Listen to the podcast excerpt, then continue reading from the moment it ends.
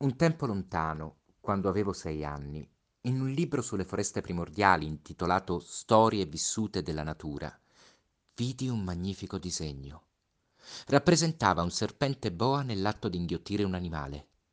Eccovi la copia del disegno.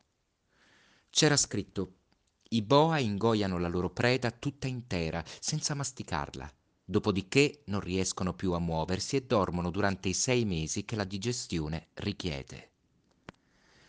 Meditai a lungo sulle avventure della giungla e a mia volta riuscii a tracciare il mio primo disegno, il mio disegno numero uno.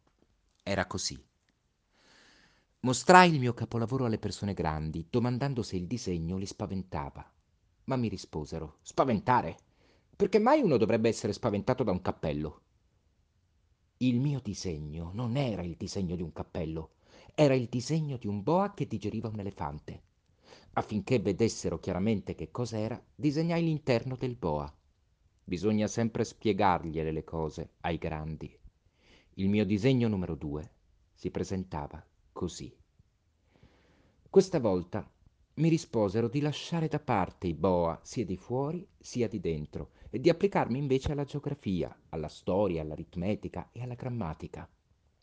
Fu così che a sei anni io rinunziai a quella che avrebbe potuto essere la mia gloriosa carriera di pittore. Il fallimento del mio disegno numero uno e del mio disegno numero due mi aveva disanimato. I grandi non capiscono mai niente da soli e i bambini si stancano a spiegargli tutto ogni volta. Allora scelsi un'altra professione e imparai a pilotare gli aeroplani. Ho volato un po' sopra tutto il mondo e veramente la geografia mi è stata molto utile. A colpo d'occhio posso distinguere la Cina dall'Arizona e se uno si perde nella notte, questa sapienza è di grande aiuto. Ho incontrato molte persone importanti nella mia vita. Ho vissuto a lungo in mezzo ai grandi, li ho conosciuti intimamente, li ho osservati proprio da vicino, ma l'opinione che avevo di loro non è molto migliorata. Quando ne incontravo uno che mi sembrava di mente aperta, tentavo l'esperimento del mio disegno numero uno, che ho sempre conservato. Cercavo di capire così se era veramente una persona comprensiva. Ma chiunque fosse, uomo o donna, mi rispondeva: È un cappello! E allora non parlavo di boa, di foreste primitive, di stelle. Mi abbassavo al suo livello, gli parlavo di bridge, di golf, di politica, di cravatte. E lui era tutto soddisfatto di aver incontrato un uomo tanto sensibile. Così ho trascorso la mia vita solo, senza nessuno cui poter parlare, fino a sei anni fa quando ebbi un incidente col mio aeroplano nel deserto del Sahara. Qualche cosa si era rotta nel motore e siccome non avevo con me né un meccanico né dei passeggeri, mi accinsi da solo a cercare di riparare il guasto. Era una questione di vita o di morte, perché avevo acqua da bere soltanto per una settimana. La prima notte dormii sulla sabbia, a mille miglia da qualsiasi abitazione umana. Ero più isolato di un marinaio abbandonato in mezzo all'oceano su una zattera dopo un naufragio. Potete immaginare il mio stupore di essere svegliato all'alba da una strana vocetta. Mi disegni per favore una pecora? Cosa? Disegnami una pecora. Balzai in piedi come se fossi stato colpito da un fulmine. Mi strofinai gli occhi più volte guardandomi attentamente intorno e vidi una straordinaria personcina che mi stava esaminando con grande serietà. Qui potete vedere il miglior ritratto che riuscii a fare di lui più tardi ma il mio disegno è molto meno affascinante del modello. La colpa non è mia, però. Con lo scoraggiamento che hanno dato i grandi quando avevo sei anni alla mia carriera di pittore, non ho mai imparato a disegnare altro che serpenti boa dal di fuori o serpenti boa dal di dentro. Ora guardavo fisso l'improvvisa apparizione con gli occhi fuori dall'orbita per lo stupore. Dovete pensare che mi trovavo a mille miglia da una qualsiasi regione abitata, eppure il mio ometto non sembrava smarrito in mezzo alle sabbie, né tramortito per la fatica o per la fame o per la sete o per la paura. Niente di lui mi dava l'impressione di un bambino sperduto nel deserto a mille miglia da qualsiasi abitazione umana. Quando finalmente potei parlare gli domandai Ma che cosa fai qui? Come tutta risposta, egli ripeté lentamente, come si trattasse di una cosa di molta importanza. Per piacere, disegnami una pecora. Quando un mistero è così sovraccarico, non si osa disubbidire. Per assurdo che mi sembrasse, a mille miglia da ogni abitazione umana e in pericolo di morte, tirai fuori dalla tasca un foglietto di carta e la penna stilografica. Ma poi ricordai che i miei studi si erano concentrati sulla geografia, sulla storia, sull'aritmetica e sulla grammatica e gli dissi, un po' di malumore, che non sapevo disegnare. Mi rispose: Non importa, disegnami una pecora. Non avevo mai disegnato una pecora.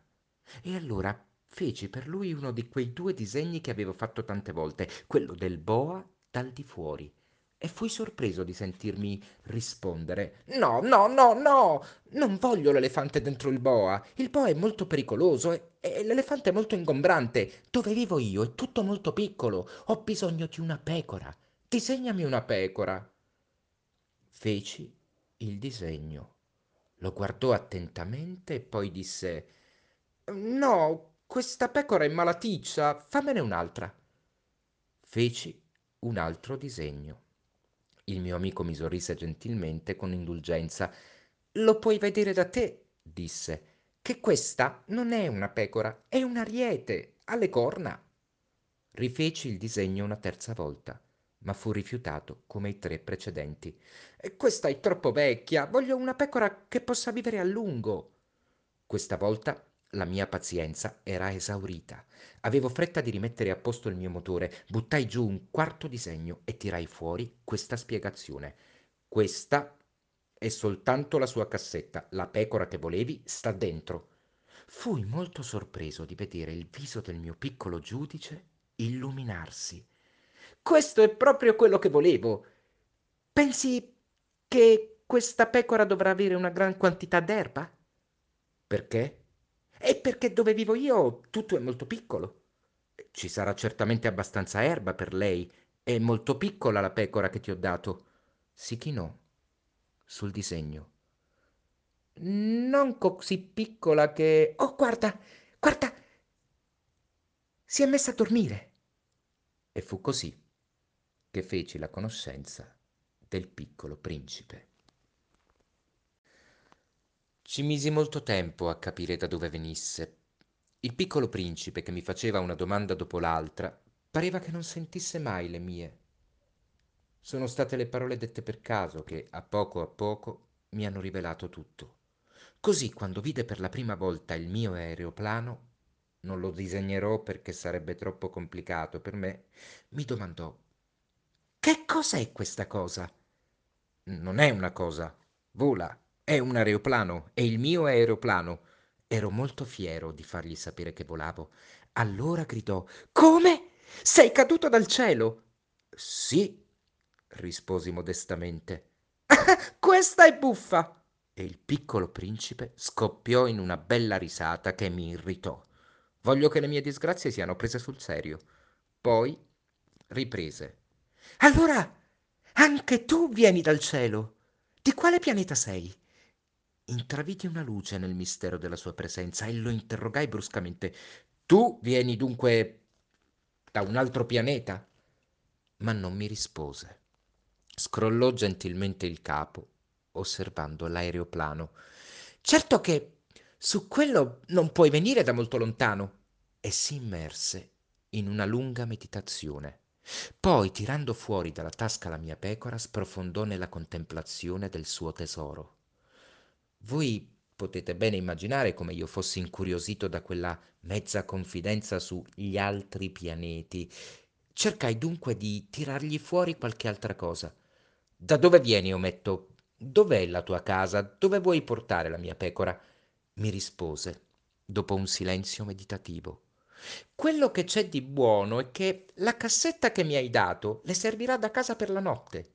Eh, certo, e se sei buono ti darò pure una corda per legare la pecora durante il giorno e, e un paletto. La mia proposta scandalizzò il piccolo principe. Legarla? Che buffa idea! Ma se non la leghi andrà in giro e si perderà. Il mio amico scoppiò in una nuova risata. Ma dove vuoi che vada? dappertutto, dritto davanti a sé. E il piccolo principe mi rispose gravemente, eh, non importa, è talmente piccolo da me. E con un po' di malinconia, forse, aggiunse, dritto davanti a sé non si può andare molto lontano. Avevo così saputo una seconda cosa molto importante, che il suo pianeta nativo era poco più grande di una casa. Tuttavia questo non poteva stupirmi molto. Sapevo benissimo che, oltre ai grandi pianeti come la Terra, Giove, Marte, Venere, ai quali si è dato un nome, ce ne sono centinaia ancora che sono a volte così piccoli che si arriva sì e no a vederli col telescopio. Quando un astronomo scopre uno di questi, gli dà per nome un numero, lo chiama per esempio l'asteroide 3251. Ho serie ragioni per credere che il pianeta da dove veniva il piccolo principe fosse l'asteroide B612. Questo asteroide è stato visto una sola volta al telescopio da un astronomo turco. Aveva fatto allora una grande dimostrazione della sua scoperta a un congresso internazionale d'astronomia, ma in costume com'era nessuno lo aveva preso sul serio. E i grandi sono fatti così. Fortunatamente per la reputazione dell'asteroide B612, un dittatore turco impose al suo popolo, sotto pena di morte, di vestire all'europea. L'astronomo rifece la sua dimostrazione nel 1920 con un abito molto elegante e questa volta tutto il mondo fu d'accordo con lui. Eh, Se vi ho raccontato tanti particolari sull'asteroide B612 e se vi ho rivelato il suo numero è proprio per i grandi che amano le cifre. Eh, Quando voi gli parlate di un nuovo amico, non si interessano mai alle cose essenziali. Non vi domandano mai qual è il tono della sua voce, quali sono i suoi giochi preferiti, fa la collezione di farfalle, ma vi domandano che età ha, quanti fratelli, quanto pesa, quanto guadagna suo padre. Allora, soltanto credono di conoscerlo. Se voi dite ai grandi ho visto una bella casa in mattoni rosa con dei gerani alla finestra e dei colombi sul tetto, loro non arrivano a immaginarsela. Bisogna dire ho visto una casa da centomila lire e allora esclamano com'è bella! Così, se voi gli dite la prova che il piccolo principe è esistito sta nel fatto che era bellissimo, che rideva e che voleva una pecora, e quando uno vuole una pecora è la prova che esiste, beh, loro alzeranno le spalle e vi tratteranno come un bambino. Ma se voi invece gli dite il pianeta da dove veniva è l'asteroide B612, allora ne sono subito convinti e vi lasciano in pace con le domande. E sono fatti così. Non c'è da prendersela. I bambini devono essere indulgenti con i grandi. Ma certo, noi che comprendiamo la vita, noi ce ne infischiamo dei numeri. Mi sarebbe piaciuto cominciare questo racconto come una storia di fate. Mi sarebbe piaciuto dire c'era una volta un piccolo principe che viveva su di un pianeta poco più grande di lui e aveva bisogno di un amico. E per coloro che comprendono la vita sarebbe stato molto più vero, perché non mi piace che si legga il mio libro alla leggera. È un grande dispiacere per me confidare questi ricordi. Sono già sei anni che il mio amico se n'è andato con la sua pecora. Io cerco di descriverlo per non dimenticarlo. È triste dimenticare un amico. E posso anch'io diventare come i grandi che non si interessano più che di cifre. Ed è anche per questo che ho comprato una scatola coi colori e con le matite. Non è facile rimettersi al disegno alla mia età quando non si sono fatti altri tentativi che quello di un serpente boa dal di fuori e quello di un serpente boa dal di dentro e, e all'età dei sei anni.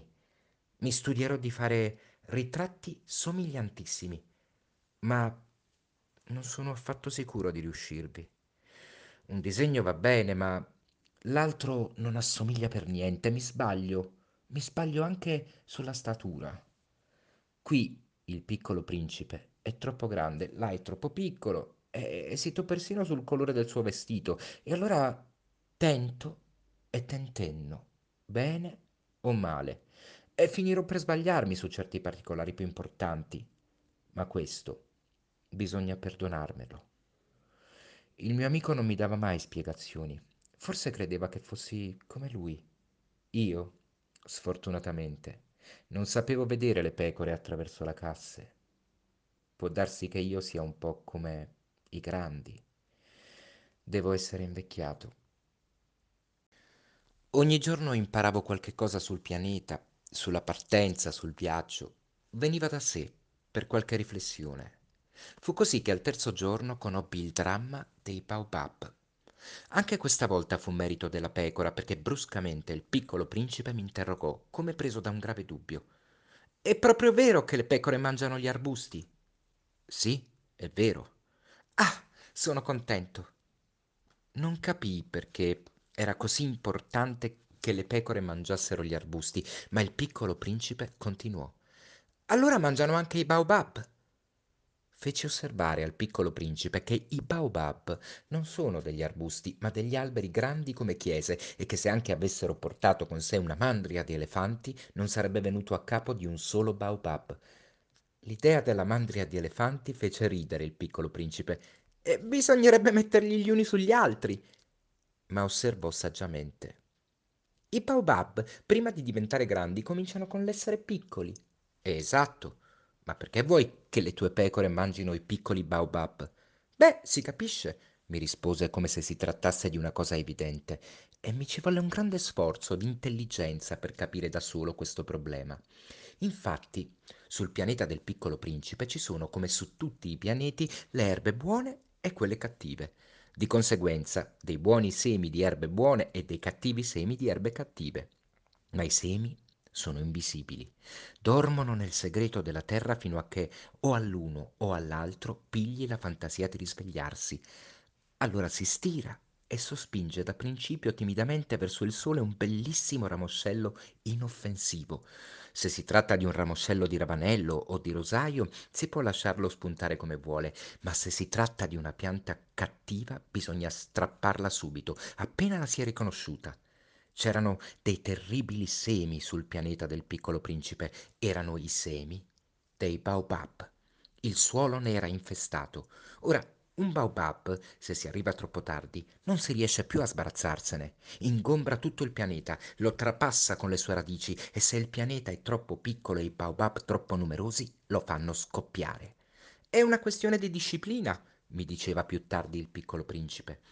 Quando si è finito di lavarsi al mattino, Bisogna fare con cura la pulizia del pianeta, bisogna costringersi regolarmente a strappare i baobab appena li si distingue dai rosai ai quali assomigliano molto quando sono piccoli. È un lavoro molto noioso, ma facile. E un giorno vi consiglio di fare un bel disegno per far entrare bene questa idea nella testa dei bambini del mio paese. Se un giorno viaggeranno, mi diceva, questo consiglio gli potrà servire. Qualche volta è senza inconvenienti rimettere a più tardi il proprio lavoro, ma se si tratta dei Baobab è sempre una catastrofe. Ho conosciuto un pianeta abitato da un pigro. Aveva trascurato tre arbusti. E sull'indicazione del piccolo principe ho disegnato quel pianeta. Non mi piace prendere il tono del moralista, ma il pericolo dei baobab è così poco conosciuto e i rischi che correrebbe chi si smarrisce su un asteroide così gravi che una volta tanto ho fatto eccezione. E dico, bambini, fate attenzione ai baobab. E per avvertire i miei amici di un pericolo che hanno sempre sfiorato come me stesso, senza conoscerlo, ho tanto lavorato a questo disegno. La lezione che davo giustificava la fatica. Voi mi domanderete forse, perché non ci sono in questo libro altri disegni altrettanto grandiosi come quello dei Baobab? La risposta è molto semplice. Ho cercato di farne uno, ma non ci sono riuscito. Quando ho disegnato i Baobab ero animato dal sentimento dell'urgenza. Oh piccolo principe, ho capito a poco a poco la tua piccola vita malinconica. Per molto tempo tu non avevi avuto per distrazione che la dolcezza dei tramonti. Ho appreso questo nuovo particolare il quarto giorno, al mattino, quando mi hai detto Mi piacciono tanto i tramonti. Andiamo a vedere un tramonto. Ma bisogna aspettare. Aspettare che? Che il sole tramonti. Dapprima hai avuto un'aria molto sorpresa e poi hai riso di te stesso e mi hai detto. Eh, mi credo sempre a casa mia. Infatti, quando negli Stati Uniti è mezzogiorno, tutto il mondo sa che il sole tramonta sulla Francia. Basterebbe poter andare in Francia in un minuto per assistere al tramonto. Sfortunatamente, la Francia è troppo lontana. Ma sul tuo piccolo pianeta ti bastava spostare la tua sedia di qualche passo e guardavi il crepuscolo tutte le volte che lo volevi. Un giorno ho visto il sole tramontare 43 volte. E più tardi hai soggiunto. Sai, quando si è molto tristi, si amano i tramonti. Il giorno delle 43 volte eri tanto triste, ma il piccolo principe non rispose. Al quinto giorno, sempre grazie alla pecora, mi fu svelato questo segreto della vita del piccolo principe. Mi domandò bruscamente, senza preamboli, come il frutto di un problema meditato a lungo in silenzio. Una pecora, se mangia gli arbusti, mangia anche i fiori? Una pecora mangia tutto quello che trova. Anche i fiori che hanno le spine? Sì, anche i fiori che hanno le spine. Ma allora le spine a che cosa servono? Non lo sapevo. Ero in quel momento occupatissimo a cercare di svitare un bullone troppo stretto del mio motore. Ero preoccupato perché la mia pan cominciava ad apparirmi molto grave e l'acqua da bere che si consumava mi faceva temere il peggio. Le spine a che cosa servono? Il piccolo principe non rinunciava mai a una domanda che aveva fatto. Ero irritato per il mio bullone e risposi a casaccio. Le spine non servono a niente, è pura cattiveria da parte dei fiori. Ma dopo un silenzio mi gettò in viso con una specie di rancore. Non ti credo. I fiori sono deboli, sono ingenui, si rassicurano come possono, si credono terribili con le loro spine. Non risposi. In quel momento mi dicevo, se questo bullone resiste ancora, lo farò saltare con un colpo di martello. Il piccolo principe disturbò di nuovo le mie riflessioni. E tu credi tu credi che i fiori. Ma no, no, non credo niente. Ho risposto una cosa qualunque, mi occupo di cose serie io. Mi guardò, stupefatto. Di cose serie? Mi vedeva col martello in mano, le dita nere di sugna, chinato su un oggetto che gli sembrava molto brutto. Parli come i grandi. Ne ebbi un po' vergogna, ma senza pietà, aggiunse. Tu confondi tutto, tu mescoli tutto. Era veramente irritato, scuoteva al vento i suoi capelli dorati. Io conosco un pianeta su cui c'è un signore Cremisi, non ha mai respirato un fiore, non ha mai guardato una stella e non ha mai voluto bene a nessuno. Non fa altro che addizioni e tutto il giorno ripete come te: Io sono un uomo serio, io sono un uomo serio e si gonfia di orgoglio. Ma non è un uomo, è un fungo. Che cosa?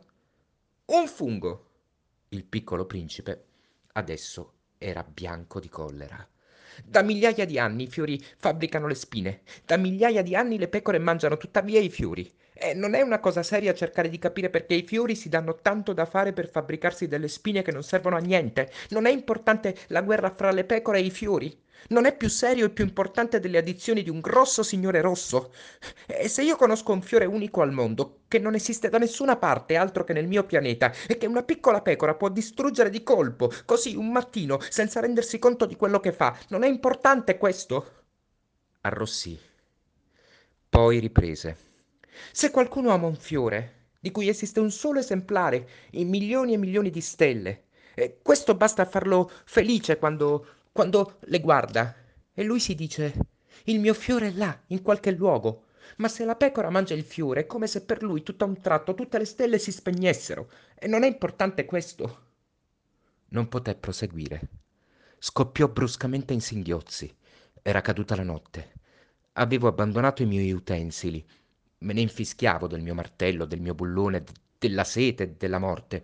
Su di una stella, un pianeta, il mio, la Terra, c'era un piccolo principe da consolare.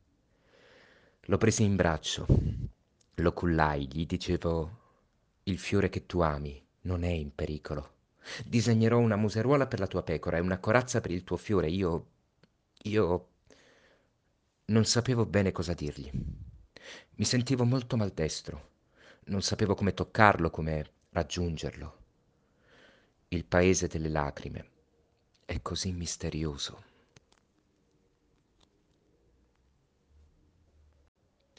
Imparai ben presto a conoscere meglio questo fiore. C'erano sempre stati sul pianeta del Piccolo Principe dei fiori molto semplici, ornati di una sola raggiera di petali, che non occupavano posto e non disturbavano nessuno. Apparivano un mattino nell'erba e si spegnevano la sera. Ma questo era spuntato un giorno da un seme venuto chissà da dove e il piccolo principe aveva sorvegliato da vicino questo ramoscello che non assomigliava a nessun altro ramoscello. Poteva essere una nuova specie di paupap, ma l'arbusto cessò presto di crescere e cominciò a preparare un fiore. Il piccolo principe, che assisteva alla formazione di un bocciolo enorme, sentiva che ne sarebbe uscita un'apparizione miracolosa, ma il fiore non smetteva più di prepararsi ad essere bello, al riparo della sua camera verde. Sceglieva con cura i suoi colori, si vestiva lentamente, aggiustava i suoi petali ad uno ad uno. Non voleva uscire sgualcito come un papavero, non voleva apparire che nel pieno splendore della sua bellezza. Eh sì, c'era una gran civetteria in tutto questo. La sua misteriosa toeletta era durata giorni e giorni. E poi, ecco che un mattino, proprio all'ora del levar del sole, si era mostrato e lui, che aveva lavorato tanto e con tanta precisione, disse sbadigliando eh, Mi sveglio ora. Ti chiedo scusa, sono ancora tutto spettinato. Il piccolo principe, allora, non poté frenare la sua ammirazione. Come. come sei bello! Vero?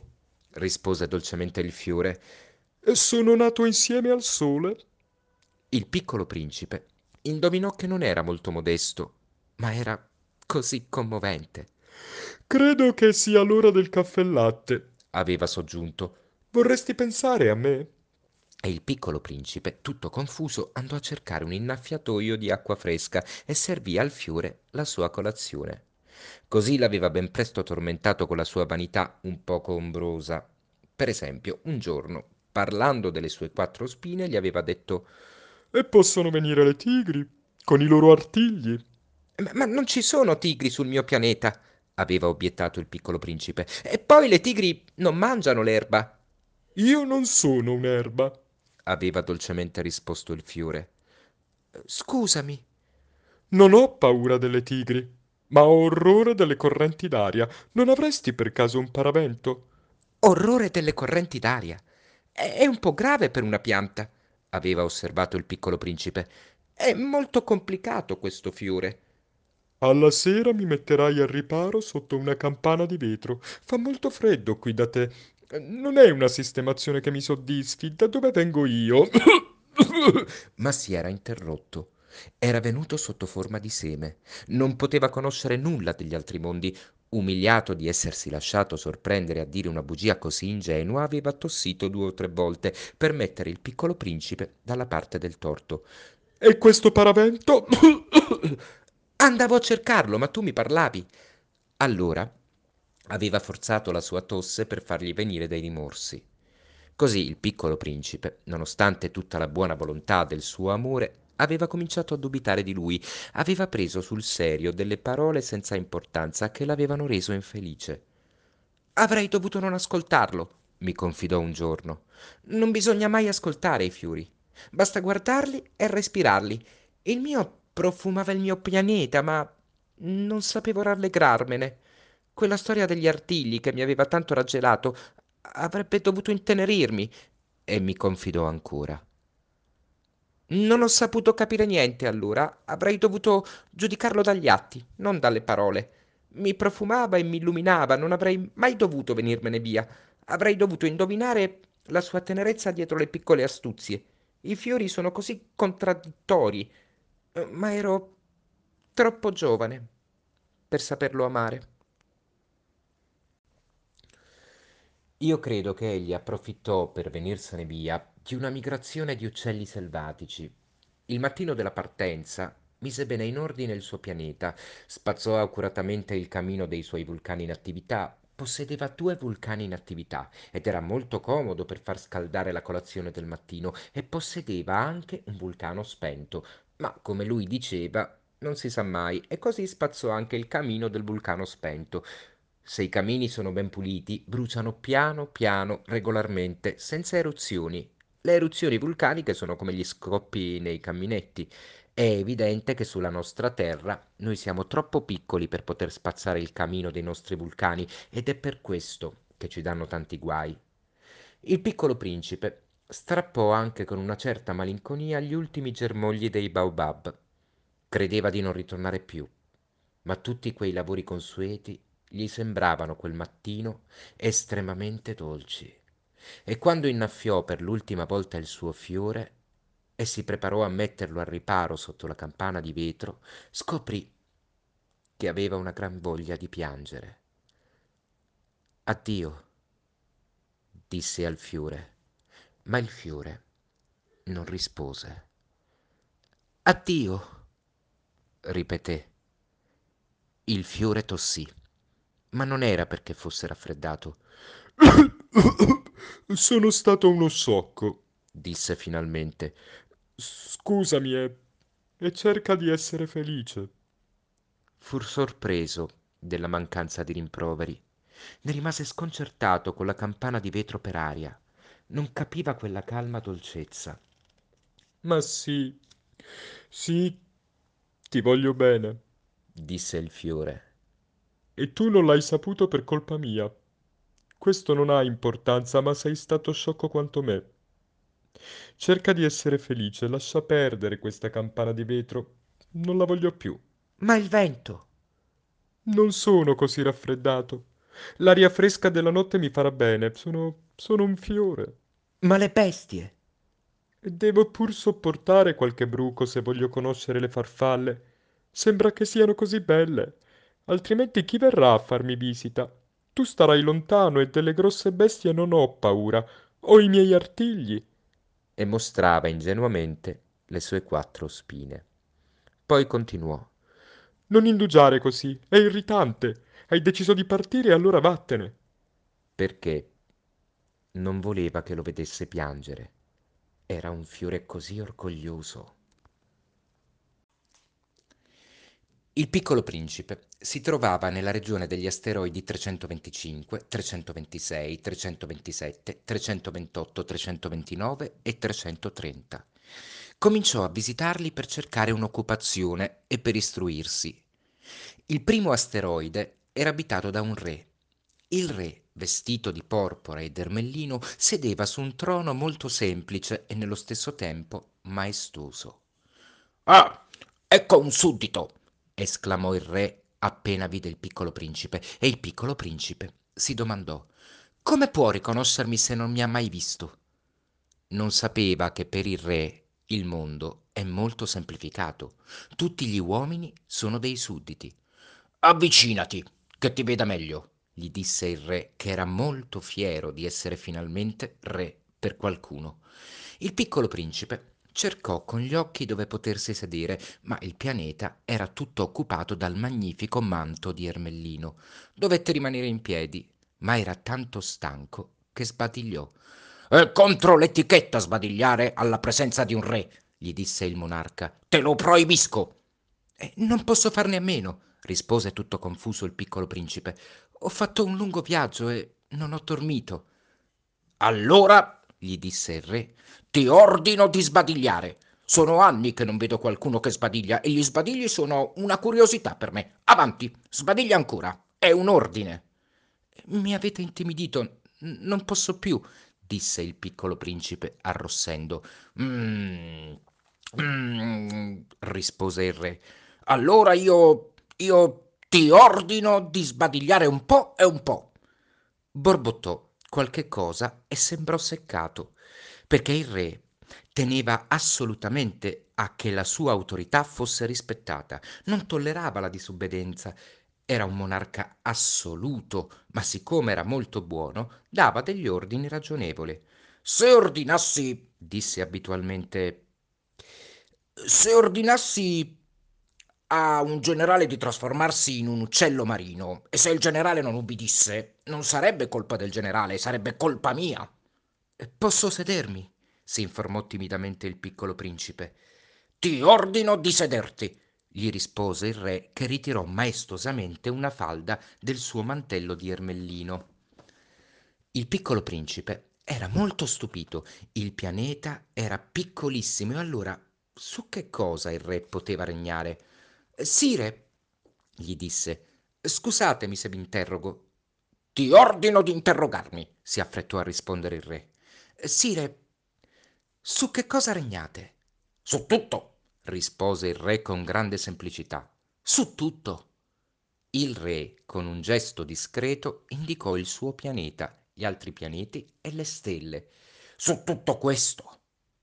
Su tutto questo? domandò il piccolo principe. Su tutto questo, rispose il re.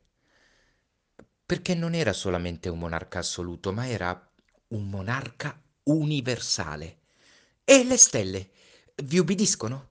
Certamente, disse il re. Mi ubbidiscono immediatamente, non tollero l'indisciplina.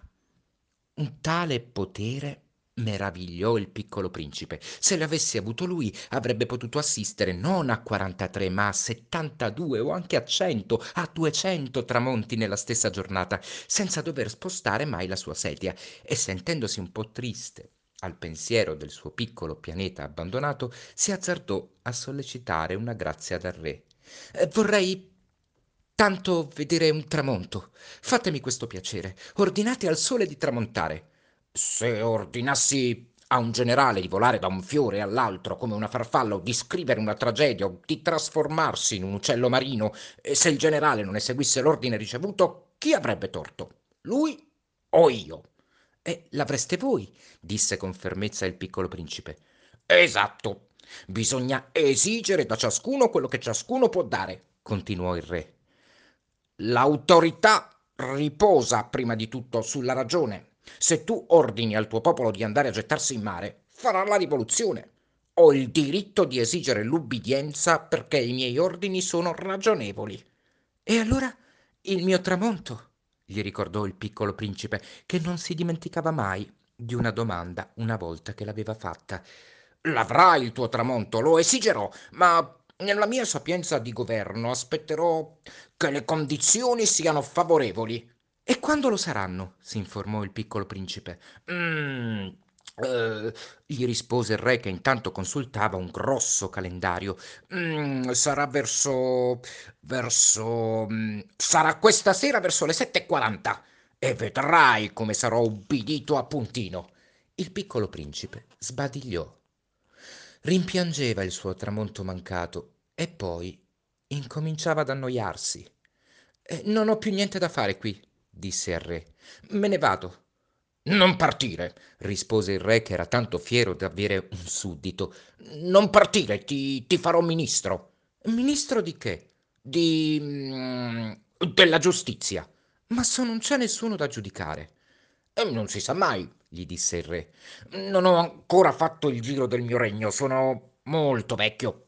Non c'è posto per una carrozza e mi stanco a camminare.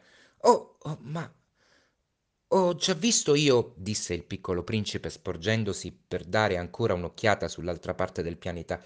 Eh, neppure laggiù c'è qualcuno.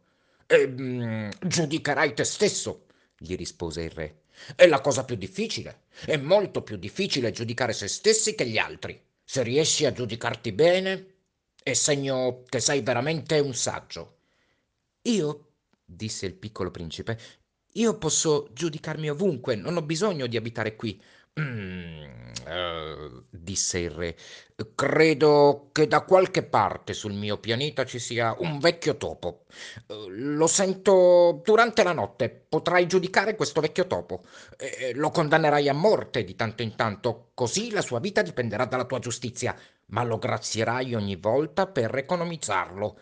Non ce n'è che uno. Eh, non mi piace condannare a morte rispose il piccolo principe. Preferisco andarmene.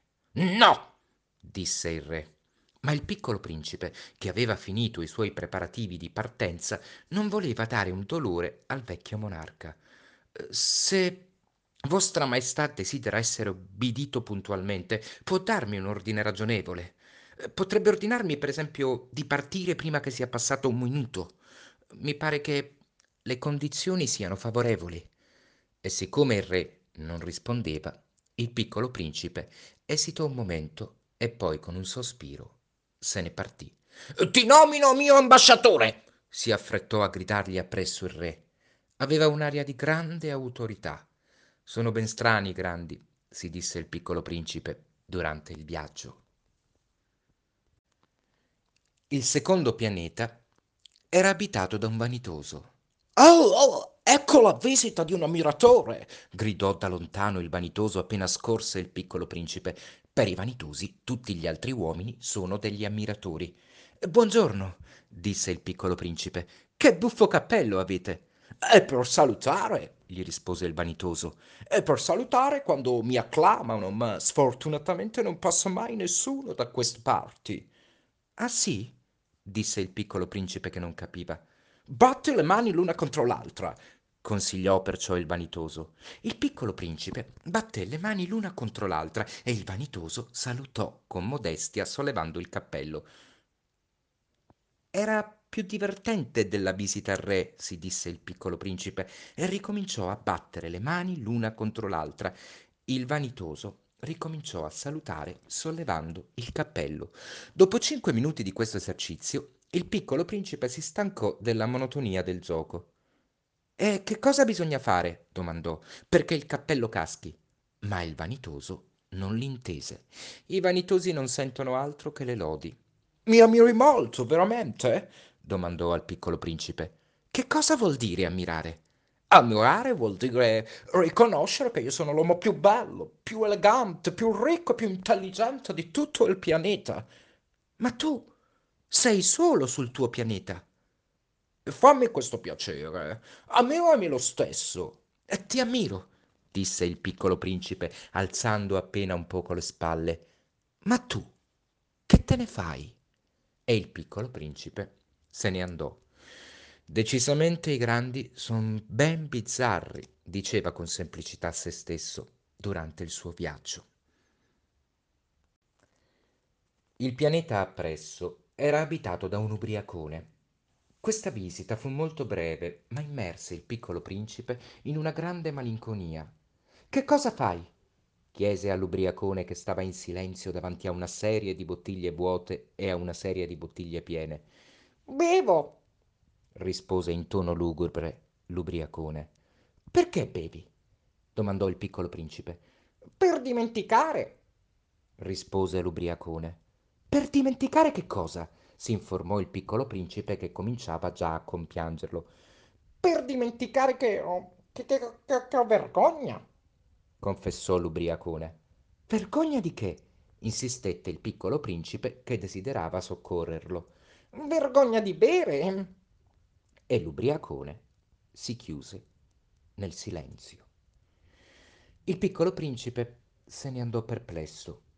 I grandi, decisamente, sono molto, molto bizzarri, si disse durante il viaggio. Il quarto pianeta era abitato da un uomo d'affari. Quest'uomo era così occupato che non alzò neppure la testa all'arrivo del piccolo principe. Buongiorno, gli disse questi. La vostra sigaretta è spenta. 3 più 2 fa 5, 5 più 7 12, 12 più 3 15, buongiorno, 15 più 7 fa 22, 22 più 6 28 e non ho tempo per riaccenderla, 26 più 5 31, dunque fa 501.622.731. 500 milioni di che? Mmm, sei sempre lì, 501 milioni di... Ma non lo so più, ho talmente da fare, sono un uomo serio, io non mi diverto con delle frottole.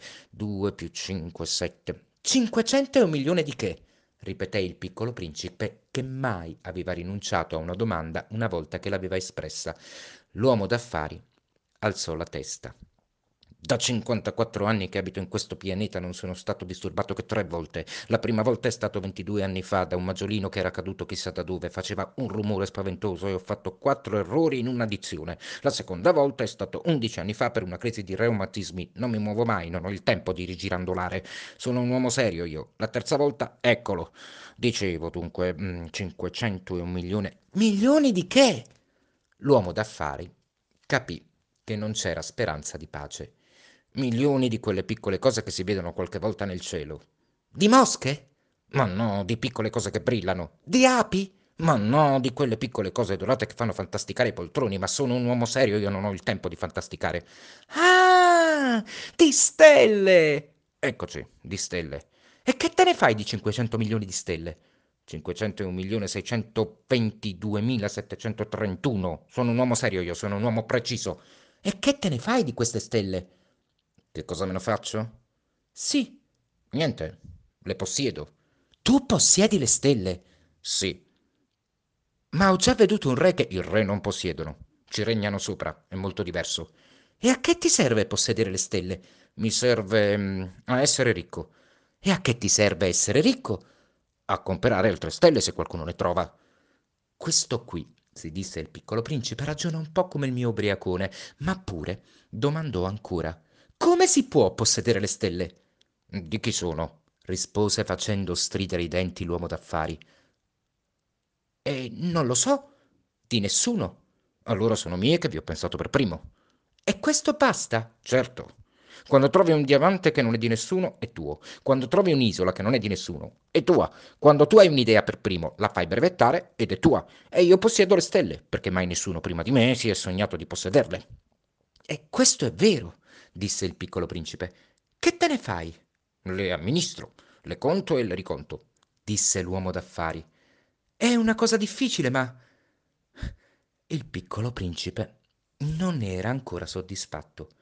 Io, se possiedo un fazzoletto di seta, posso metterlo intorno al collo e portarmelo via. Se possiedo un fiore, posso cogliere il mio fiore e portarlo con me.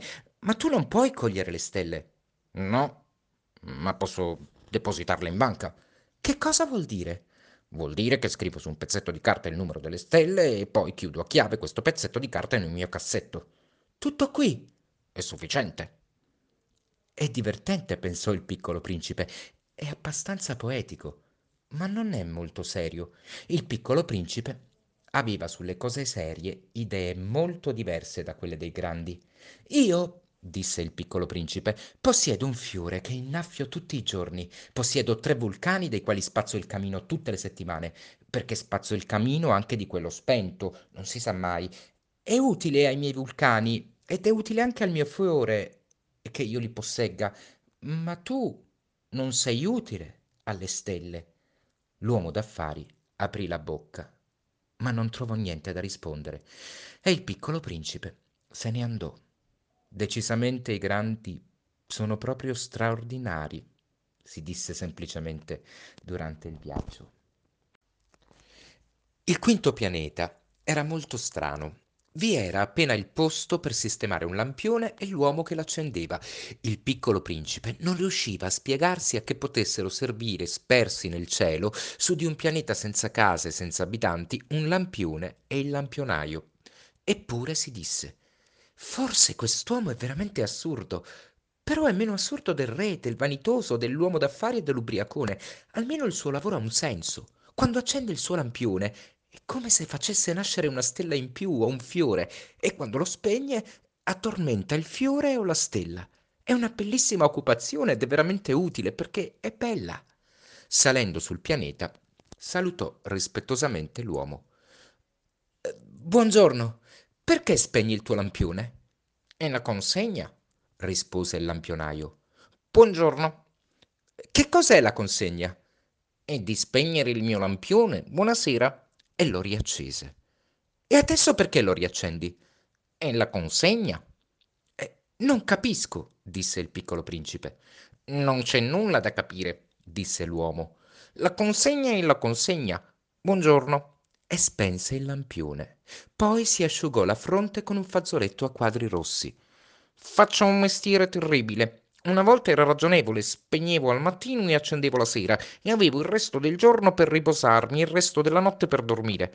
E dopo di allora è cambiata la consegna? La consegna non è cambiata, disse il lampionaio. È proprio questo il dramma. Il pianeta di anno in anno ha girato sempre più in fretta e la consegna non è stata cambiata. Ebbene? disse il piccolo principe. Ebbene, ora che fa un giro al minuto, non ho più un secondo di riposo. Accendo e spengo una volta al minuto. È, è divertente! I giorni da te durano un minuto. Non è per nulla divertente, disse l'uomo. Lo sai, Che stiamo parlando da un mese? Da un mese? Sì, 30 minuti, 30 giorni. Buonasera. E riaccese il suo lampione. Il piccolo principe lo guardò e sentì improvvisamente di amare quest'uomo che era così fedele alla sua consegna. Si ricordò dei tramonti che lui stesso una volta andava a cercare, spostando la sua sedia, e volle aiutare il suo amico. Sai, mm, conosco un modo per riposarti quando vorrai. Lo vorrei sempre, disse l'uomo, perché si può essere nello stesso tempo fedeli e pigri. E il piccolo principe continuò. Il tuo pianeta è così piccolo che in tre passi ne puoi fare il giro. E non hai che da camminare abbastanza lentamente per rimanere sempre al sole. Quando vorrai riposarti, camminerai e il giorno durerà finché tu vorrai. Non mi serve a molto, disse l'uomo. Ciò che desidero soprattutto nella vita è dormire. Non hai fortuna, disse il piccolo principe. Non ho fortuna, rispose l'uomo. Buongiorno, e spense il suo lampione.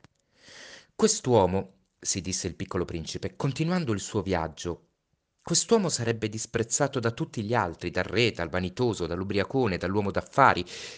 Tuttavia è il solo che non mi sembri ridicolo, forse perché si occupa di altro che non di se stesso. Ebbe un sospiro di rammarico e si disse ancora Questo è il solo di cui avrei potuto essere amico ma il suo pianeta è veramente troppo piccolo, non c'è posto per due. Quello che il piccolo principe non osava confessare a se stesso era che di questo pianeta benedetto rimpiangeva soprattutto i suoi 1440 tramonti nelle 24 ore. Il sesto pianeta era dieci volte più grande. Era abitato da un vecchio signore che scriveva enormi libri. Ecco un esploratore, esclamò quando scorse il piccolo principe. Il piccolo principe si sedette sul tavolo ansimando un poco. Era in viaggio da tanto tempo. Da dove vieni? gli domandò il vecchio signore. Che cos'è questo grosso libro? gli chiese il piccolo principe. Che cosa fate qui? Sono un geografo, disse il vecchio signore. Che cos'è un geografo? È un sapiente che sa dove si trovano i mari, i fiumi, le città, le montagne e i deserti. È molto interessante, disse il piccolo principe. Questo finalmente è un vero mestiere. E diede un'occhiata tutto intorno sul pianeta del geografo. Non aveva mai visto fino a ora un pianeta così maestoso. È molto bello il vostro pianeta. Ci sono oceani? Non lo posso sapere, disse il geografo. Ah, il piccolo principe ne fu deluso. E montagne?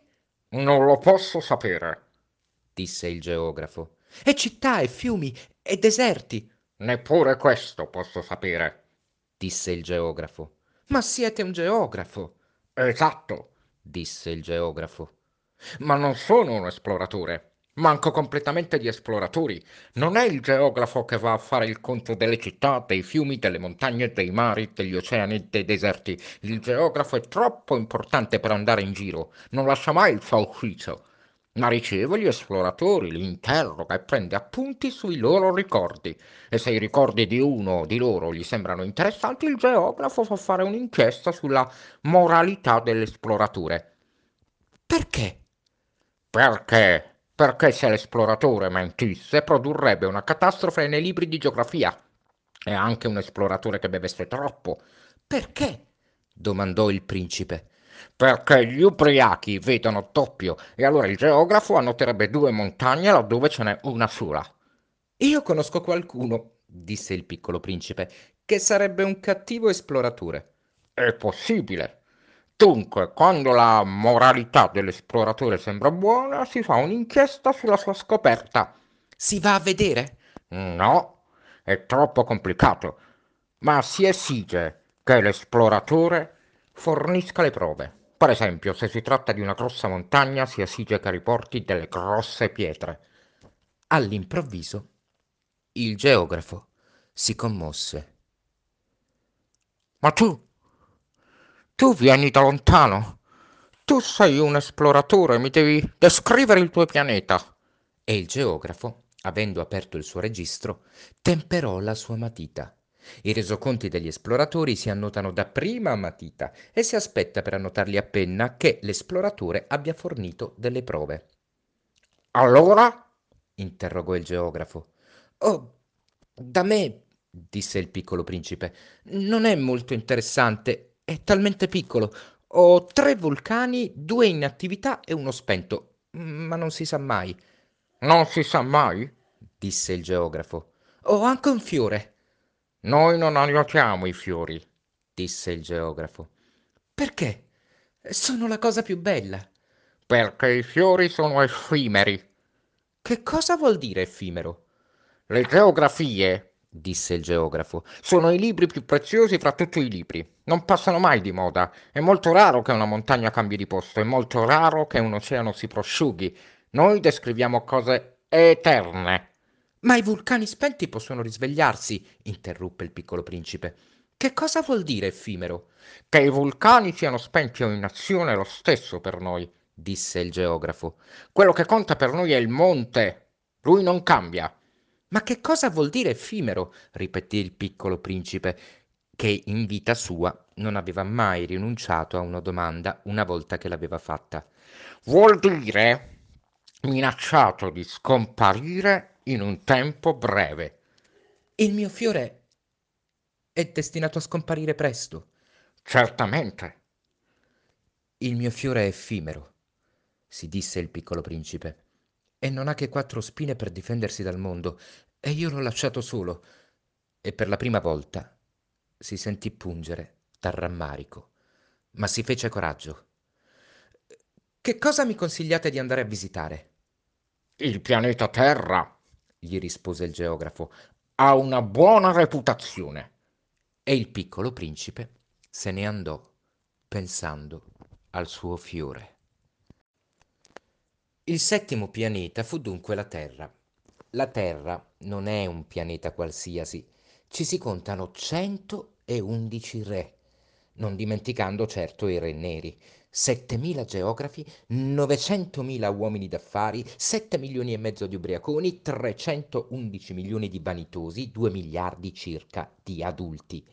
Per darvi un'idea delle dimensioni della Terra, vi dirò che prima dell'invenzione dell'elettricità bisognava mantenere sull'insieme dei sei continenti una vera armata di 462.511 lampionai per accendere i lampioni. Visto un po' da lontano faceva uno splendido effetto. I movimenti di questa armata erano regolati come quelli di un balletto d'opera. Prima c'era il turno di quelli che accendevano i lampioni della Nuova Zelanda e dell'Australia, dopodiché questi, avendo acceso i loro lampioni, se ne andavano a dormire. Allora entravano in scena quelli della Cina e della Siberia, poi anch'essi se la battevano fra le quinte. Allora veniva il turno dei lampionai della Russia e delle Indie, poi di quelli dell'Africa e dell'Europa, poi di quelli dell'America del Sud e infine di quelli dell'America del Nord. E mai che si sbagliassero nell'ordine dell'entrata in scena. Era grandioso. Soli, il lampionaio dell'unico lampione del Polo Nord e il confratello dell'unico lampione del Polo Sud conducevano vite oziose e non curanti. Lavoravano due volte l'anno. Capita a volte, volendo fare dello spirito, di mentire un po'. Non sono stato molto onesto parlandovi degli uomini che accendono i lampioni rischio di dare a quelli che non lo conoscono una falsa idea del nostro pianeta. Gli uomini occupano molto poco posto sulla Terra. Se i due miliardi di abitanti che popolano la Terra stessero in piedi un po' serrati, come per un comizio, troverebbero posto facilmente in una piazza di 20.000 metri di lunghezza per 20.000 metri di larghezza. Si potrebbe ammucchiare l'umanità su un qualsiasi isolotto del Pacifico. Naturalmente, i grandi non vi crederebbero. Si immaginano di occupare molto posto. Si vedono importanti come dei pau-pap. Consigliategli allora di fare dei calcoli, adorano le cifre e gli piacerà molto. Ma non perdete il vostro tempo con questo pensiero, è inutile, visto che avete fiducia in me. Il piccolo principe, arrivato sulla terra, fu molto sorpreso di non vedere nessuno Aveva già paura di essersi sbagliato di pianeta quando un anello del colore della luna si mosse nella sabbia. Buonanotte, disse il piccolo principe a buon conto. Buonanotte, disse il serpente. Su quale pianeta sono sceso? domandò il piccolo principe. Sulla terra in Africa, rispose il serpente. Ah, ma non c'è nessuno sulla terra. Qui è il deserto. Non c'è nessuno nei deserti. La terra è grande, disse il serpente. Il piccolo principe sedette su una pietra e alzò gli occhi al cielo.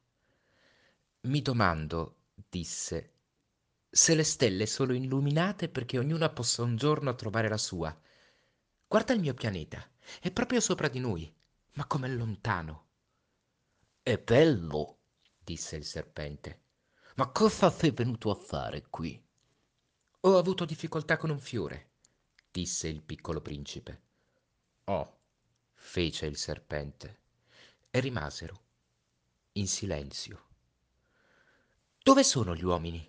riprese dopo un po' il piccolo principe. Si è un po' soli nel deserto. Si è soli anche con gli uomini, disse il serpente. Il piccolo principe lo guardò a lungo. Sei un buffo animale, gli disse infine, sottile come un dito. Ma sono più potente di un dito di un re, disse il serpente. Il piccolo principe sorrise. Non mi sembri molto potente. Non hai neppure le zampe e non puoi neppure camminare. Posso trasportarti più lontano che un bastimento, disse il serpente. Si arrotolò attorno alla caviglia del piccolo principe come un braccialetto d'oro. Colui che tocco lo restituisco alla terra da dove è venuto, ma tu sei puro e vieni da una stella. Il piccolo principe non rispose. Mi fai pena, tu così debole su questa terra di granito. Potrò aiutarti un giorno, se rimpiangerai troppo il tuo pianeta. Posso... Oh, ho capito benissimo, disse il piccolo principe. Ma perché parli sempre per enigmi? Li risolvo tutti, disse il serpente, e rimasero in silenzio. Il piccolo principe attraversò il deserto e non incontrò che un fiore, un fiore a tre petali, un piccolo fiore da niente. Buongiorno, disse il piccolo principe. Buongiorno, disse il fiore. Dove sono gli uomini? domandò il piccolo principe. Un giorno il fiore aveva visto passare una carovana. Gli uomini? Ne esistono, credo, sei o sette. Li ho visti molti anni fa, ma non si sa mai dove trovarli. Il vento li spinge qua e là. Non hanno radici e questo li imbarazza molto. Addio, disse il piccolo principe. Addio, disse il fiore. Il piccolo principe fece l'ascensione di un'alta montagna. Le sole montagne che avesse mai visto erano i tre vulcani che gli arrivavano alle ginocchia e adoperava il vulcano spento come uno scappello. Da una montagna alta come questa vedrò di colpo tutto il pianeta e tutti gli uomini. Ma non vide altro che guglie di roccia bene affilate. Buongiorno, disse a caso.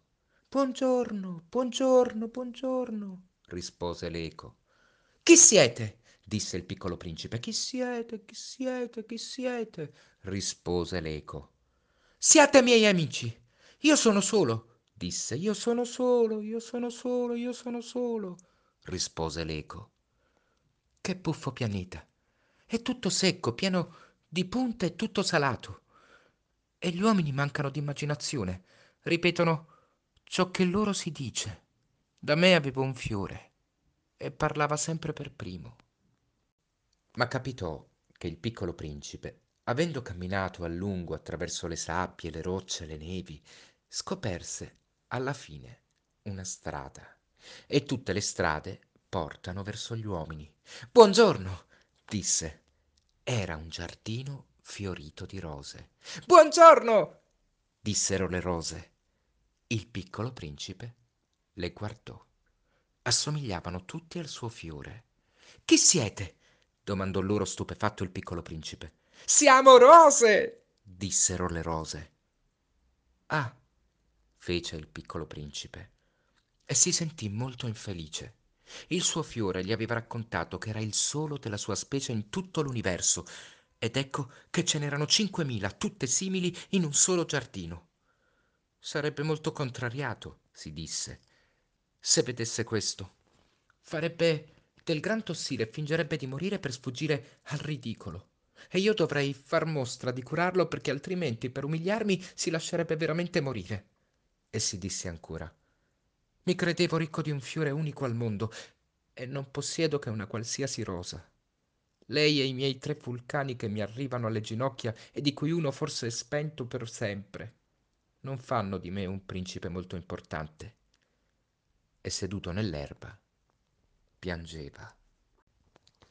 In quel momento apparve la volpe. Buongiorno, disse la volpe.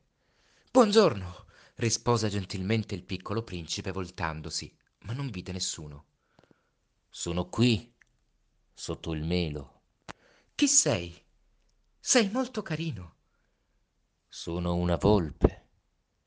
Vieni a giocare con me. Sono così triste. Non posso giocare con te. Non sono addomesticata. Ah, scusa. Ma dopo un momento di riflessione soggiunse. Che cosa vuol dire addomesticare? Non sei di queste parti tu, disse la volpe. Che cosa cerchi? Cerco gli uomini. Che cosa vuol dire addomesticare? Gli uomini, disse la volpe, hanno dei fucili e cacciano. È molto noioso. Allevano anche galline, è il loro unico interesse. Tu cerchi delle galline? No, Cerco degli amici. Che cosa vuol dire addomesticare? È una cosa da molto dimenticata, vuol dire creare dei legami. Creare dei legami? Certo, disse la volpe. Tu fino a ora per me non sei che un ragazzino uguale a centomila ragazzini e non ho bisogno di te, neppure tu hai bisogno di me. Io non sono per te che una volpe uguale a centomila volpi. Ma se tu mi addomestichi, noi avremo bisogno l'uno dell'altro. Tu sarai per me unico al mondo e io sarò per te unica al mondo. Comincio a capire. C'è un fiore, credo che mi abbia addomesticato. È possibile, disse la volpe. Capita di tutto sulla terra.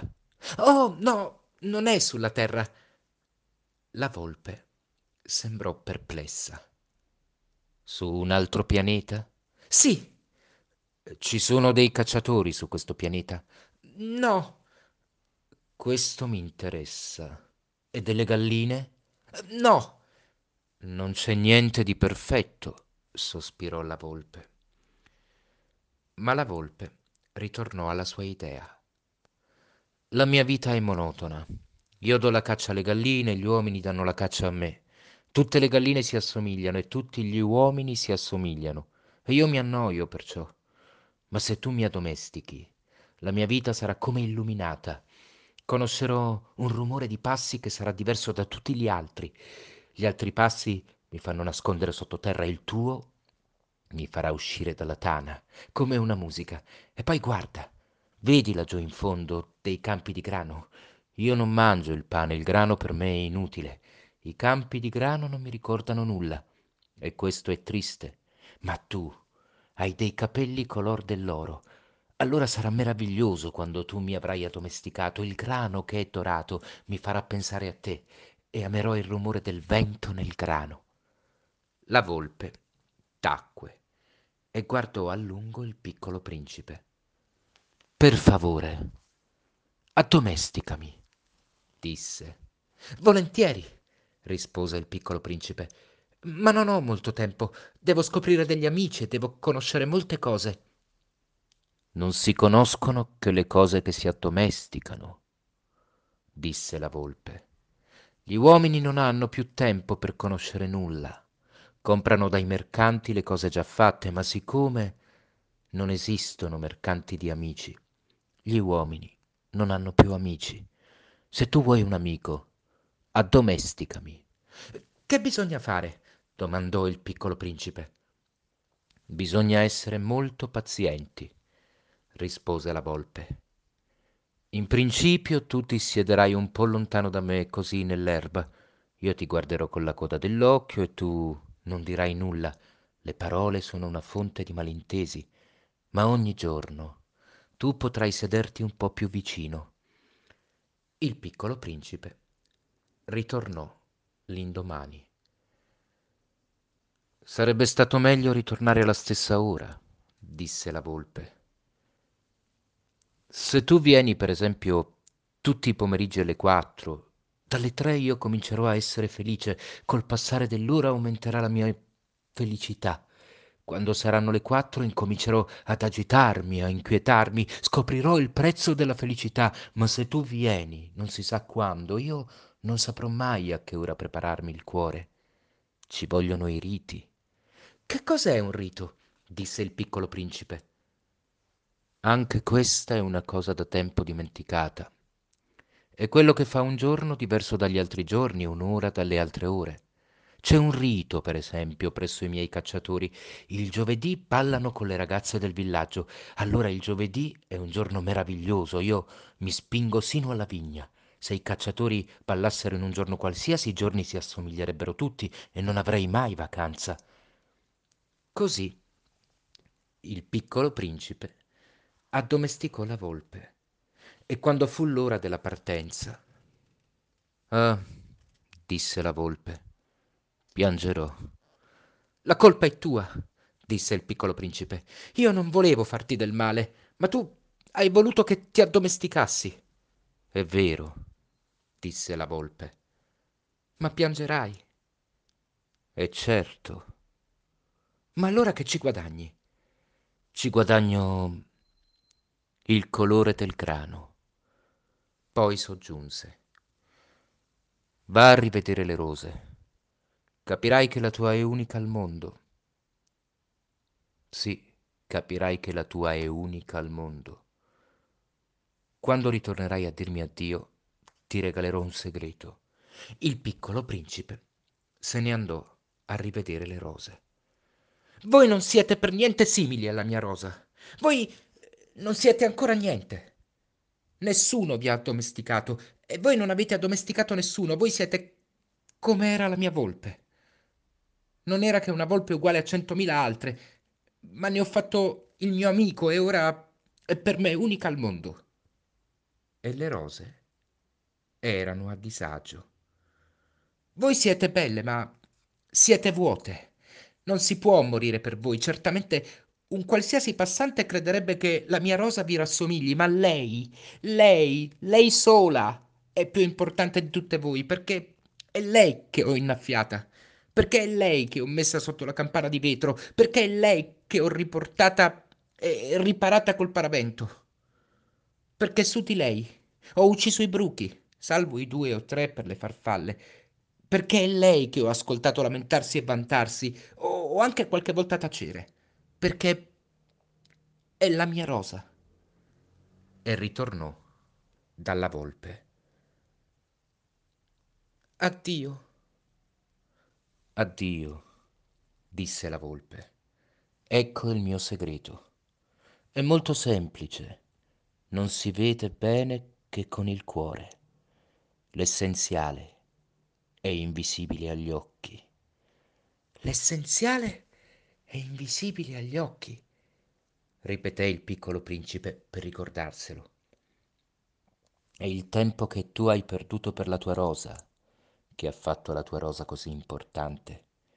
È il tempo che ho perduto per la mia rosa, sussurrò il piccolo principe per ricordarselo e riverso sull'erba pianse.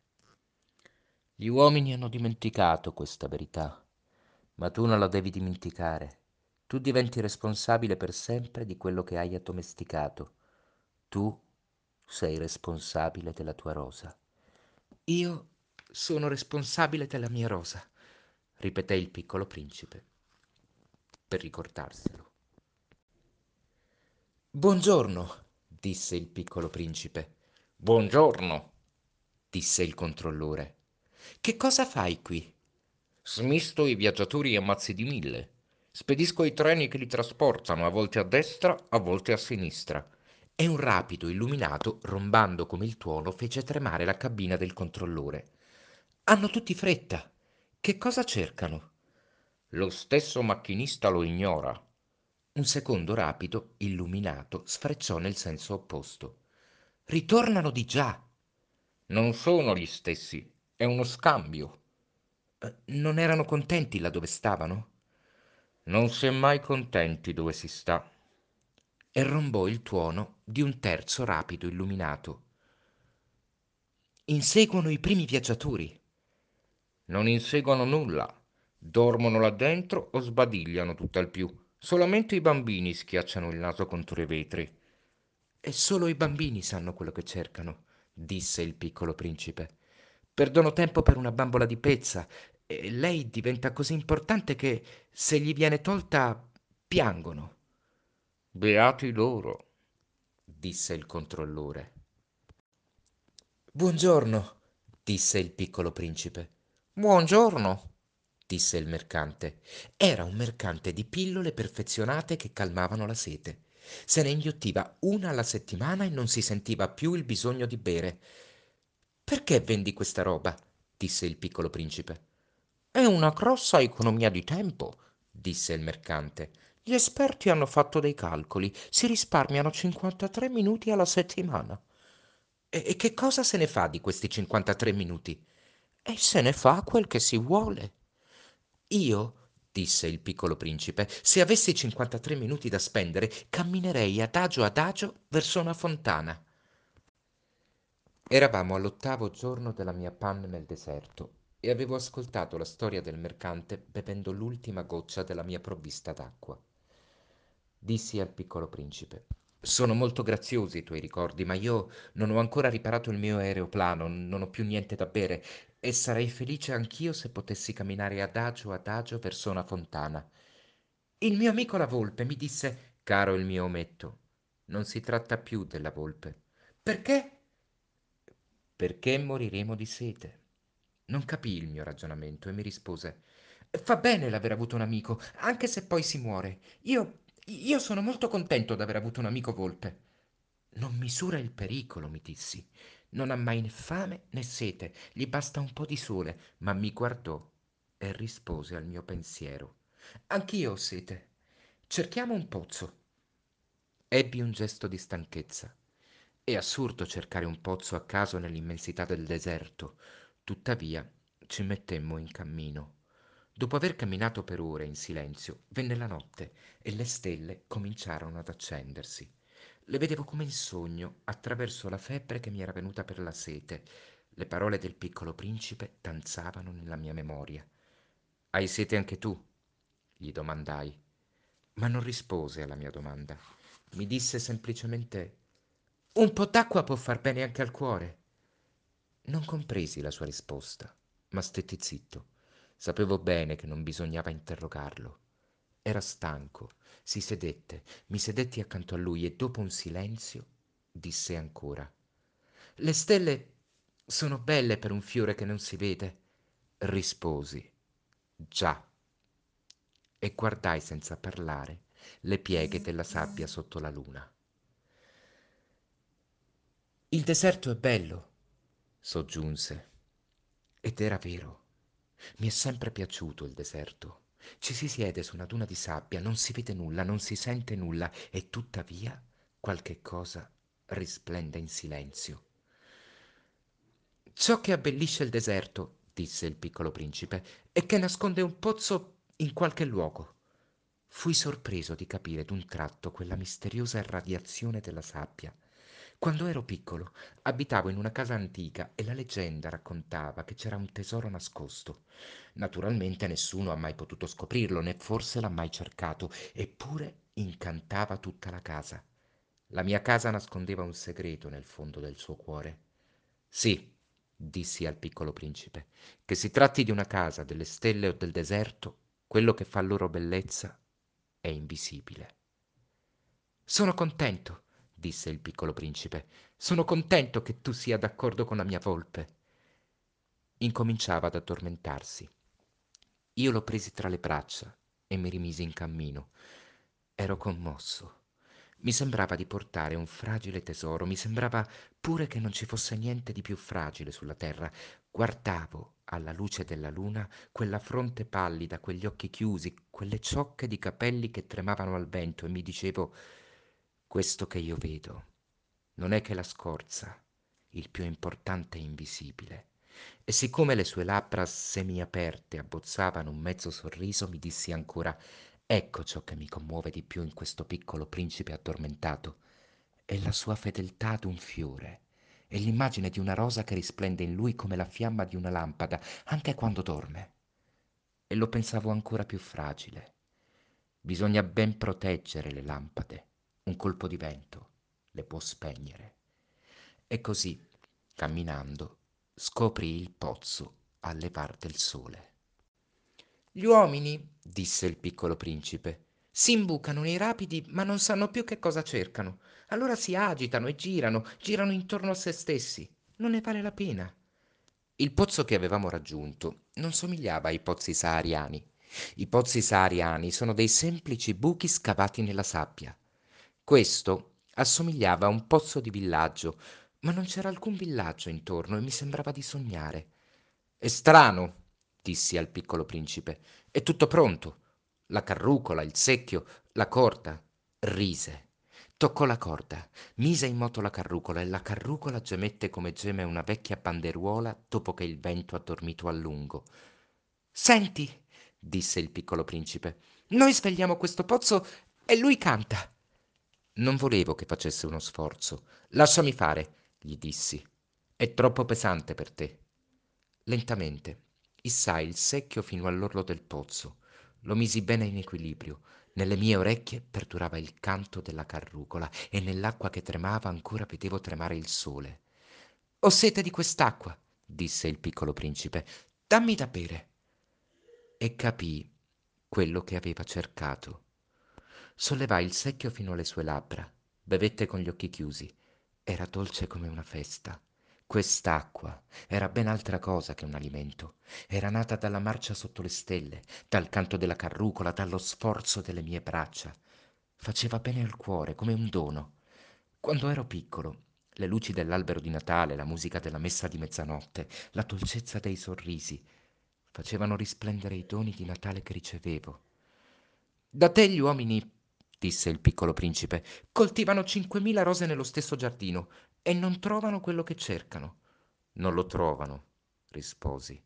E tuttavia quello che cercano potrebbe essere trovato in una sola rosa o in un po' d'acqua. Certo, risposi, e il piccolo principe soggiunse. Ma gli occhi sono ciechi. Bisogna cercare col cuore. Avevo bevuto. Respiravo bene. La sabbia alle par del sole era color del miele Ero felice anche di questo color di miele. Perché mi sentivo invece angustiato? Devi mantenere la tua promessa, mi disse dolcemente il piccolo principe che di nuovo si era seduto vicino a me. Quale promessa? Sai, una museruola per la mia pecora. Sono responsabile di quel fiore. Tirai fuori dalla tasca i miei schizzi. Il piccolo principe li vide e disse ridendo i tuoi baobab assomigliano un po' a dei cavoli. Io, che ero così fiero dei baobab. La tua volpe, le sue orecchie assomigliano un po' a delle corna e sono troppo lunghe. E rise ancora. Sei ingiusto, ometto. Non sapevo disegnare altro che boa dal di dentro e dal di fuori. Oh, andrà bene, disse. I bambini capiscono. Disegnai dunque una museruola e avevo il cuore stretto, stretto mentre gliela consegnavo. Hai dei progetti che ignoro, ma non mi rispose. Mi disse, sai, la mia caduta sulla terra sarà domani l'anniversario. Poi, dopo un silenzio, disse ancora, ero caduto qui vicino e arrossì. Di nuovo, senza capire il perché, provai uno strano dispiacere. Tuttavia, una domanda mi venne alle labbra. Allora non è per caso che il mattino in cui ti ho conosciuto tu passeggiavi tutto solo a mille miglia da qualsiasi regione abitata, ritornavi verso il punto della tua caduta? Il piccolo principe arrossì ancora e aggiunsi, esitando. Per l'anniversario, forse. Il piccolo principe arrossì di nuovo. Non rispondeva mai alle domande, ma quando si arrossisce vuol dire sì, non è vero? E allora gli dissi, ho paura, ma mi rispose, ora devi lavorare, devi andare dal tuo motore, ti aspetto qui, ritorna domani sera. Ma non ero rassicurato, mi ricordavo della volpe. Si rischia di piangere un poco se ci si è lasciati addomesticare. C'era a fianco del pozzo un vecchio muro di pietra in rovina. Quando ritornai dal mio lavoro, l'indomani sera, vidi da lontano il mio piccolo principe che era seduto là sopra, le gambe penzoloni. Lo udii che parlava. Non te ne ricordi più? Non è proprio qui. Un'altra voce, senza dubbio, gli rispondeva perché egli replicò: Sì, sì, è proprio questo il giorno, ma non è qui il luogo. Continuai il mio cammino verso il muro. Non vedevo né udivo ancora l'altra persona, tuttavia il piccolo principe replicò di nuovo: Sicuro! Verrai dove incominciano le mie tracce nella sabbia. Non hai che da attendermi là. Ci sarò questa notte. Il piccolo principe disse ancora dopo un silenzio: Hai del buon veleno? Sei sicuro di non farmi soffrire troppo tempo? Mi arrestai, il cuore stretto, ma ancora non capivo. Ora vattene, voglio ridiscendere. Allora abbassai gli occhi ai piedi del muro e feci un salto. C'era là, drizzato verso il piccolo principe, uno di quei serpenti gialli che ti uccidono in trenta secondi. Pur frugando in tasca per prendere il revolver, mi misi a correre, ma al rumore che feci il serpente si lasciò scivolare dolcemente nella sabbia, come un getto d'acqua che muore, e senza troppo affrettarsi si infilò tra le pietre con un leggero rumore metallico. Arrivai davanti al muro giusto in tempo per ricevere fra le braccia il mio ometto, pallido come la neve. Che cos'è questa storia? Adesso parli coi serpenti? Avevo disfatto la sua, sua sciarpa d'oro, gli avevo bagnato le tempie e l'avevo fatto bere. E ora non osavo più domandargli niente. Mi guardò gravemente e mi strinse le braccia al collo, sentivo battere il suo cuore come quello di un uccellino che muore quando l'hanno colpito col fucile mi disse. Sono contento che tu abbia trovato quello che mancava al tuo motore. Puoi ritornare a casa tua. Come lo sai? Stavo appunto per annunciargli che, insperatamente, ero riuscito nel mio lavoro. Non rispose alla mia domanda, ma soggiunse. Anch'io oggi ritorno a casa. Poi, melanconicamente, è molto più lontano, è molto più difficile. Sentivo che stava succedendo qualche cosa di straordinario. Lo stringevo fra le braccia come un bimbetto, eppure mi sembrava che scivolasse verticalmente in un abisso senza che io potessi far nulla per trattenerlo. Aveva lo sguardo serio, perduto, lontano. Ho la tua pecora, e ho la cassetta per la pecora, e ho la museruola. E sorrise, con malinconia. Attesi a lungo. Sentivo che a poco a poco si riscaldava. Ometto caro, hai avuto paura? Aveva avuto sicuramente paura, ma rise con dolcezza. Avrò ben più paura questa sera. Mi sentii gelare di nuovo per il sentimento dell'irreparabile e capii che non potevo sopportare l'idea di non sentire più quel riso. Era per me come una fontana nel deserto. Ometto, voglio ancora sentirti ridere ma mi disse sarà un anno questa notte. La mia stella sarà proprio sopra il luogo dove sono caduto l'anno scorso. Ometto non è vero che è un brutto sogno quella storia del serpente dell'appuntamento della stella ma non mi rispose. Disse quello che è importante non lo si vede certo. È come per il fiore se tu vuoi bene a un fiore che sta in una stella, è dolce la notte guardare il cielo. Tutte le stelle sono fiori e tutte le stelle sono fiorite. Certo. È come per l'acqua. Quella che tu mi hai dato da bere era come una musica. C'era la carrucola e c'era la corda, ti ricordi? Era buona. Certo. Guarderai le stelle la notte. È troppo piccolo da me perché ti possa mostrare dove si trova la mia stella.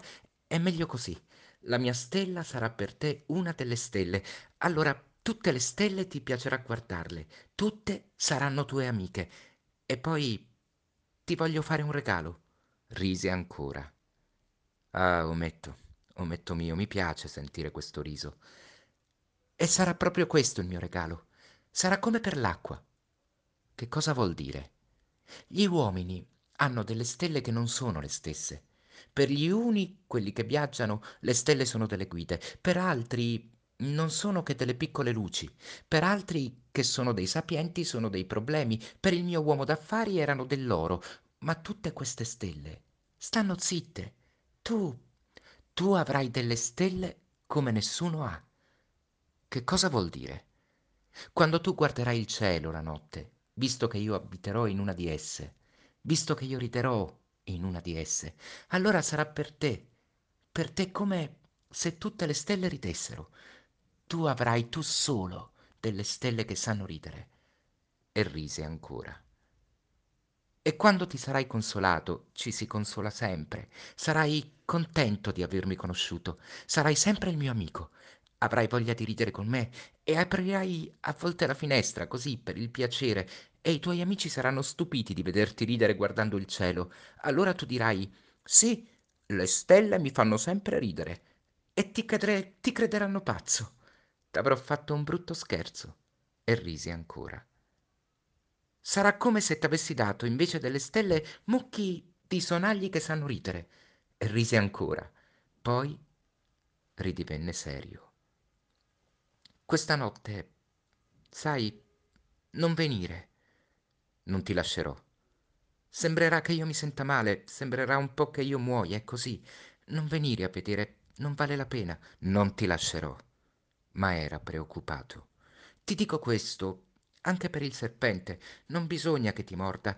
I serpenti sono cattivi, ti può mordere per il piacere di... Non ti lascerò. Ma qualcosa lo rassicurò. È vero che non hanno più veleno per il secondo morso quella notte. Non lo vidi mettersi in cammino. Si era dileguato senza far rumore.